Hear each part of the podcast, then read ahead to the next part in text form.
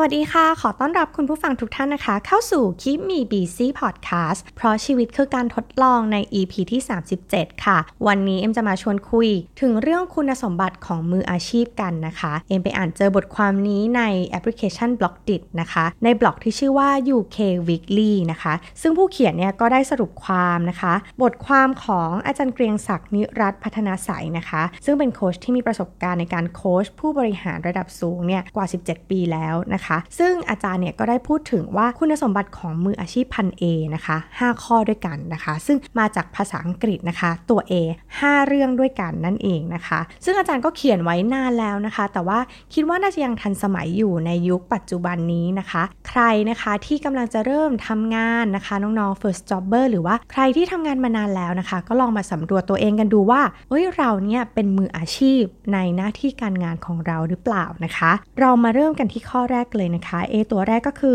adversity quotient หรือว่าการมีทัศนคติที่ดีที่ถูกต้องต่อปัญหาแล้วก็อุปสรรคนะคะ ซึ่งถ้าเราต้องการที่จะก้าวหน้าในหน้าที่การงานเนี่ยแน่นอนว่าเราไม่สามารถที่จะหลีกเลี่ยง การพบเจอกับปัญหา หรือต้องเผชิญหน้ากับปัญหานะคะ แล้วก็หลาย ๆ ครั้งเนี่ยเวลาที่เราไปพบปะเพื่อนฝูงนะคะ เพื่อนก็มักจะบอกว่าเอออาถ้าถามว่าเอ้ยงานเป็นยังไงบ้างนะคะ เพื่อนก็มักจะบอกปัญหาเยอะมากเลยนะคะ หลายครั้งเนี่ยเอ็มก็มักจะเป็นไฟบน ให้เพื่อนฟังว่าเฮ้ยเออปัญหาเยอะอะไรอย่างเงี้ย เพื่อนก็จะบอกว่า เออจริง ๆ แล้วเนี่ยนะ ถ้าไม่มีปัญหาเนี่ยเขาก็ไม่จ้างเรานะ ค่ะ เพราะมันมีปัญหาค่ะ เขาเลยต้องจ้างคนอย่างเราๆนะคะ ซึ่งเป็นลูกจ้างมืออาชีพนี่แหละ ให้มาช่วยกันแก้ปัญหานะคะ ซึ่งปัญหาและอุปสรรคเนี่ย มันเป็นโอกาสในการที่เราเนี่ยจะได้เติบโตพัฒนาตัวเอง จากความคิดริเริ่มสร้างสรรค์นะคะ ซึ่งเวลาที่เกิดปัญหาเนี่ยเรามักจะมองหาทางเลือกของทางแก้ไขปัญหาเสมอๆเลยนะคะ บางตัวเลือกเนี่ยเราไม่เคยคิดถึงมันเลยนะคะ จนเมื่อเราเจอปัญหานั้นเนี่ยเราแก้ปัญหา บางทีเราก็ยังตกใจเลยว่า เอ๊ะ เราสามารถหาวิธีแก้ไขปัญหานี้ได้ยังไงนะคะ ซึ่งถ้าเรามองว่าปัญหาอุปสรรคคือความท้าทาย ความคิดริเริ่มสร้างสรรค์ของเรา ยินดีด้วยนะคะ คุณก็เป็นมืออาชีพพันเอที่ 1 ได้แล้วนะคะ ซึ่งเวลาที่เราใช้ความคิดริเริ่มสร้างสารรค์ บวกความมุ่งมั่นในการต้องการที่จะแก้ไขปัญหาอะไรสักอย่างหนึ่งเนี่ย มันก็ทำให้เราเติบโตนะคะ เราจะเป็นคนที่ดีขึ้นกว่าเดิมนะคะ อัปเกรดไปอีกเวอร์ชันหนึ่ง ซึ่งเราก็ไม่เคยรู้ว่า เอ้ย ฉันมีความสามารถในการทำสิ่งนี้ด้วย แล้วมันก็จะนำมาซึ่งความภาคภูมิใจนะคะ แต่ถึงแม้ว่าอุปสรรคและปัญหานั้นอะเรายังไม่ได้แก้ไขในครั้งแรกนะคะ แต่ว่าเราอะ ได้เรียนรู้ว่าเออวิธีนี้ไม่เวิร์กและเอาไปปรับใช้นะคะ ซึ่งแน่นอนว่าความท้อแท้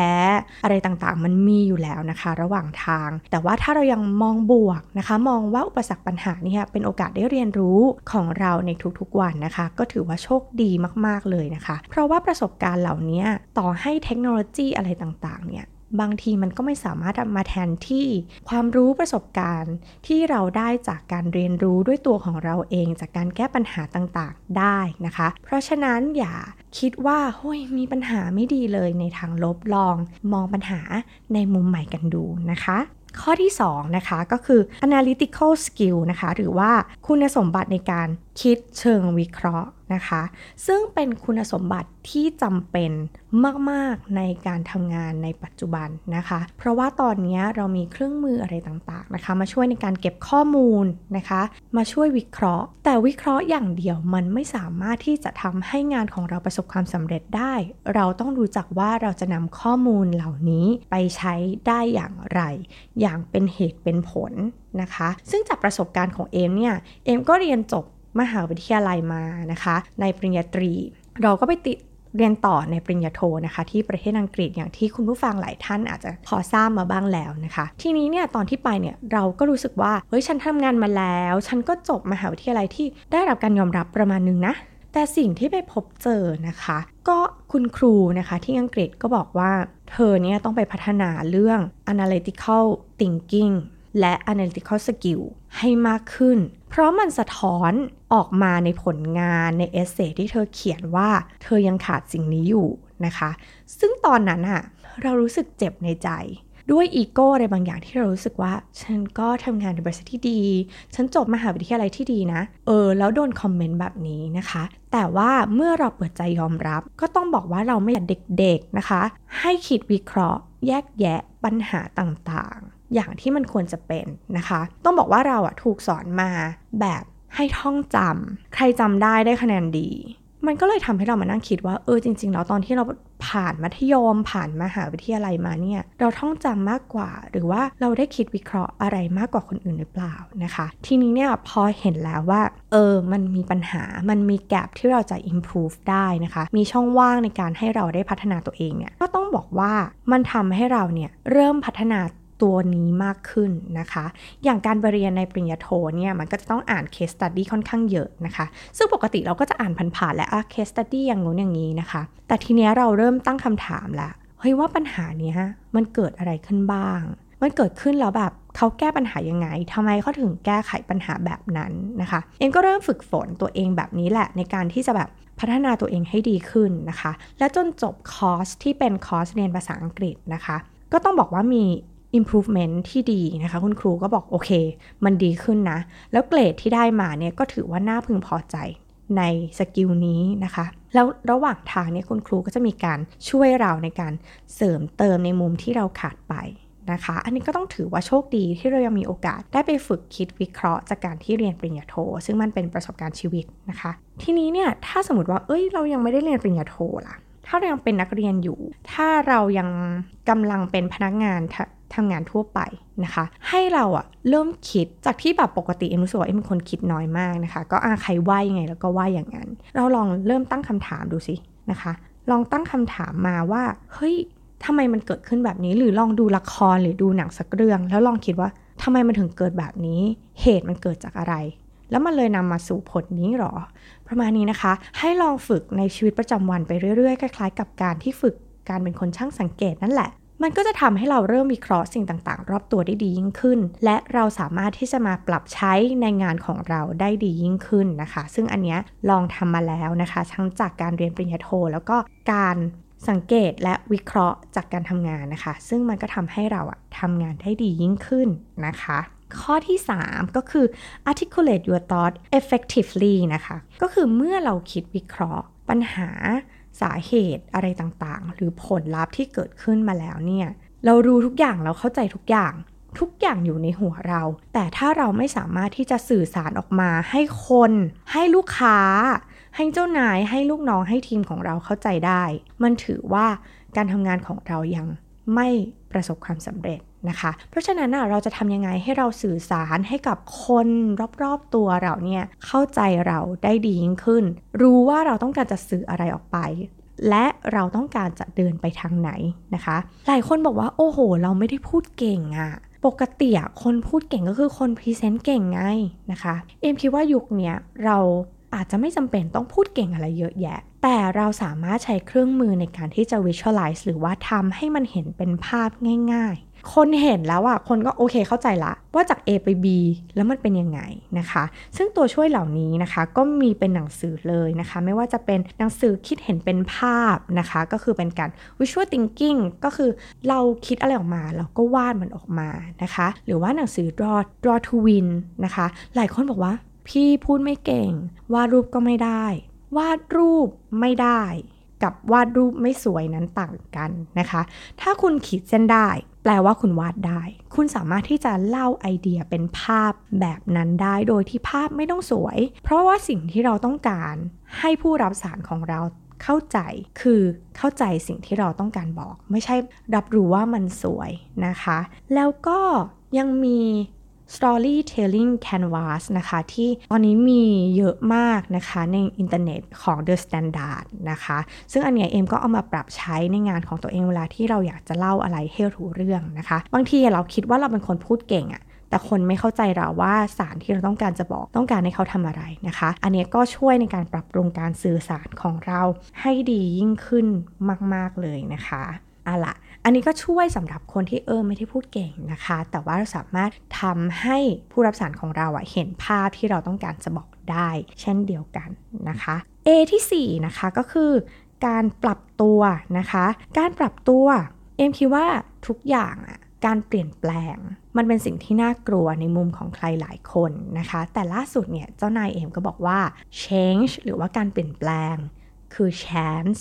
นะคะ chance ก็คือโอกาส เวลาที่เราทำอะไรแบบเดิมๆ ซ้ำๆ แล้วเราคาดหวังผลลัพธ์ใหม่ๆอะเอ็มว่ามันยากมากที่มันจะได้ผลลัพธ์ใหม่จากการทำอะไรแบบเดิมๆ นะคะ ถ้าเราลองบิดมุม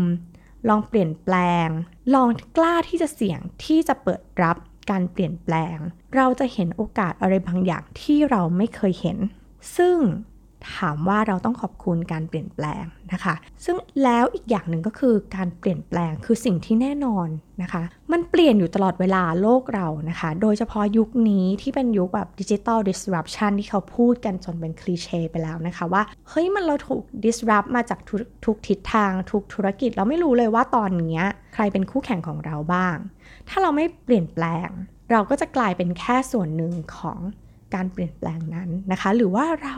จะเป็นคนที่จะเป็นผู้เปลี่ยนแปลง อันนี้ขึ้นอยู่กับเรานะคะ ซึ่งทุกองค์กรเลยนะคะ ไม่สามารถที่จะหลีกเลี่ยงการเปลี่ยนแปลงได้แม้กระทั่งตัวเราเองก็ไม่สามารถที่จะหลีกเลี่ยงการเปลี่ยนแปลงได้เช่นเดียวกันนะคะ A ที่ 5 นะคะ ก็คือ assertiveness หรือว่าการแสดงออกนะคะ แสดงออกอย่างไร แสดงออกให้เหมาะสมนะคะ ในสังคมไทยของเราเนี่ย ปกติเนี่ยเวลาเห็นด้วยเราก็จะโอเคเห็นด้วย ไม่เห็นด้วย เราก็อาจจะเงียบไม่ได้พูดมันออกมานะคะ ล่าสุดเนี่ยเอ็มรู้สึกว่าการที่เราไม่เห็นด้วยและแสดงการแบบไม่เห็นด้วยออกมาเนี่ยมันสามารถช่วยต่อยอดไอเดียอะไรหลาย ๆ อย่าง ให้เกิดขึ้นในทีมได้เช่นเดียวกันนะคะ แต่ไม่เห็นด้วยด้วยเหตุผลอะไรนะคะ เอ้ยคิดว่าอาจจะมีอีกมุมหนึ่งที่ เราน่าจะลองนึกถึงดูนะคะ นั่นก็คือมุมนี้นั่นเองนะคะ เป็นการไม่เห็นด้วยที่แบบเออนุ่มนวลแล้วก็มีเหตุมีผล ไม่ใส่อารมณ์เข้าไปนะคะ แล้วอธิบาย ทีนี้เนี่ยพอเราเริ่มมีเหตุผลเนี่ยในทีมของเราถ้าเขา Open Mind นะคะ หรือว่าเปิดใจยอมรับเนี่ยเขาจะเริ่มรู้สึกต่อยอดว่าเออ จริง มันมีมุมนี้ที่เราอาจจะคิดไม่ถึง แล้วในทีมก็จะช่วยกันต่อยอดบรรยากาศนี้นะคะ ให้มันดียิ่งขึ้น มันช่วยเราปิดแกลบหรือช่องว่างที่เราคิดไม่ถึงถึงเรื่องนี้ไอเดียนี้โมเดลนี้มาก่อนนะคะ ซึ่งเอ็มคิดว่ามันดีมากๆ แล้วก็ทำให้รู้สึกว่าเฮ้ยในที่ประชุมมีส่วนร่วมนะคะ มีส่วนร่วมกันเห็นด้วยเห็นด้วยเพราะอะไร เราเติมอะไรได้บ้าง เอ็มจะชอบบรรยากาศการประชุมที่มันมีการต่อยอดกันนะคะว่า เอ้ย อันนี้ ผมคิดว่าแบบนี้มีโอกาสที่จะทำแบบนี้ลองไปศึกษาตัวนี้ไหม แล้วอีกคนนึงก็มาช่วยแบบ เออจริง อันนี้มันสามารถที่จะทำได้ คิดดูสิคะว่า ถ้าบรรยากาศการทำงานมันเป็นแบบนี้อะมันน่าทำงานมากๆเลยนะคะ เพราะว่าทุกคนมันเหมือนช่วยกันมา brainstorm นะคะ มาระดมสมองกันว่า เอ้ยเราสามารถที่จะต่อยอดและทำโซลูชันอะไรบางอย่างให้กับลูกค้า ช่วย ลูกค้าแก้ปัญหาได้ดีกว่าเดิม จากการที่เราเห็นด้วยและไม่เห็นด้วยและเหตุผลต่อยอดกันไปมานะคะข้อสุดท้ายนะคะก็เป็นข้อที่ 6 นะคะ ก็คือการถามเมื่อไม่เข้าใจ เอ็มก็เป็นคนหนึ่งนะคะ ที่เคยเป็นลูกน้องที่ได้ค่ะ ได้ค่ะ เข้าใจค่ะ ซึ่งถามว่าจริงๆอะ่ะมันเคยเข้าใจจริงๆไหมบางทีก็ไม่นะคะ บางทีก็คิดว่าน่าจะใช่ แต่สุดท้ายมันไม่ใช่นะคะ มันก็เลยทำให้รู้สึกว่าเราเป็นคนมีปัญหาในการสื่อสารหรือเปล่านะคะ ซึ่งตอนนี้เนี่ยเวลาที่เอมไม่เข้าใจอะไรนะคะ หรือว่ากลัวว่าเฮ้ยเราจะสื่อสารผิดพลาด และไปถ่ายทอดผิดพลาดเนี่ยเราจะมีการ recap ในสิ่งที่เราไม่เข้าใจ เช่น หนูได้ยินแบบนี้นะคะ เออ มันมีข้อ 1 ข้อ 2 อันนี้ถูกต้องไหมคะ นะคะก็เป็นเป็นการใช้ skill coaching นิดหน่อยนะคะมาเหมือนแบบเราเอาคำพูดของพี่เขามา recap ก่อนนะคะหรือว่าในทีมมา recap แล้วก็ขออนุญาตถามว่า อย่างนี้ทำแบบนี้ใครทำอะไรอย่างไรที่ไหนเมื่อไหร่แบบนี้ถูกต้องไหมคะ และทำไมต้องทำนะคะ มันทำให้เรารู้สึกว่าโล่งอะ่ะมันไม่ต้องเก็บ ความสงสัยไว้ไปถามหลังไม้ละ คือถ้าในที่ประชุมเขามีเวลาและมีเวทีและมีโอกาสให้ถาม ก็จงถามนะคะ ถามไปเถอะ เพราะว่าเอ็มรู้สึกว่าการที่สื่อสารกันเคลียร์ชัดเจนเนี่ย มันทำให้บรรยากาศการทำงานเนี่ย มันไม่บอกแหวทะเลาะเบาแหวงกัน ไม่เข้าใจผิดกัน แล้วก็ทุกคนก็เห็นภาพเดียวกันด้วยนะคะ ซึ่งหลังจากฟังทั้ง 6 ข้อมาเนี่ยรู้สึกว่าเออเนี่ยถ้าเรามีคุณสมบัติแบบนี้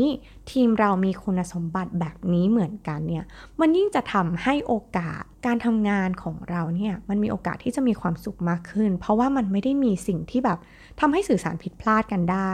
นะคะ แล้วก็มีการคิดอย่างเป็นระบบเอ็มก็เลยคิดว่าบทความนี้ดีมาก ๆ เลยนะคะ แล้วก็อยากจะมาแบ่งปันให้ฟังนะคะ เมื่อตอนต้นเนี่ยอาจจะบอกข้อผิดไปนิดหน่อยนะคะมีบอกว่า 5 ข้อเนาะจริง ๆ แล้วมี 6 นะคะ แถมให้อีกข้อหนึ่งในเรื่องของ asking นะคะ ก็หวังว่า EP นี้นะคะ จะเป็นประโยชน์กับคุณผู้ฟังของคิมีบีซีแล้วก็ใครที่อยากจะไปอ่านเพิ่มเติม ก็สามารถตามไปอ่านได้ในบล็อกของ UK Weekly นะคะ ใน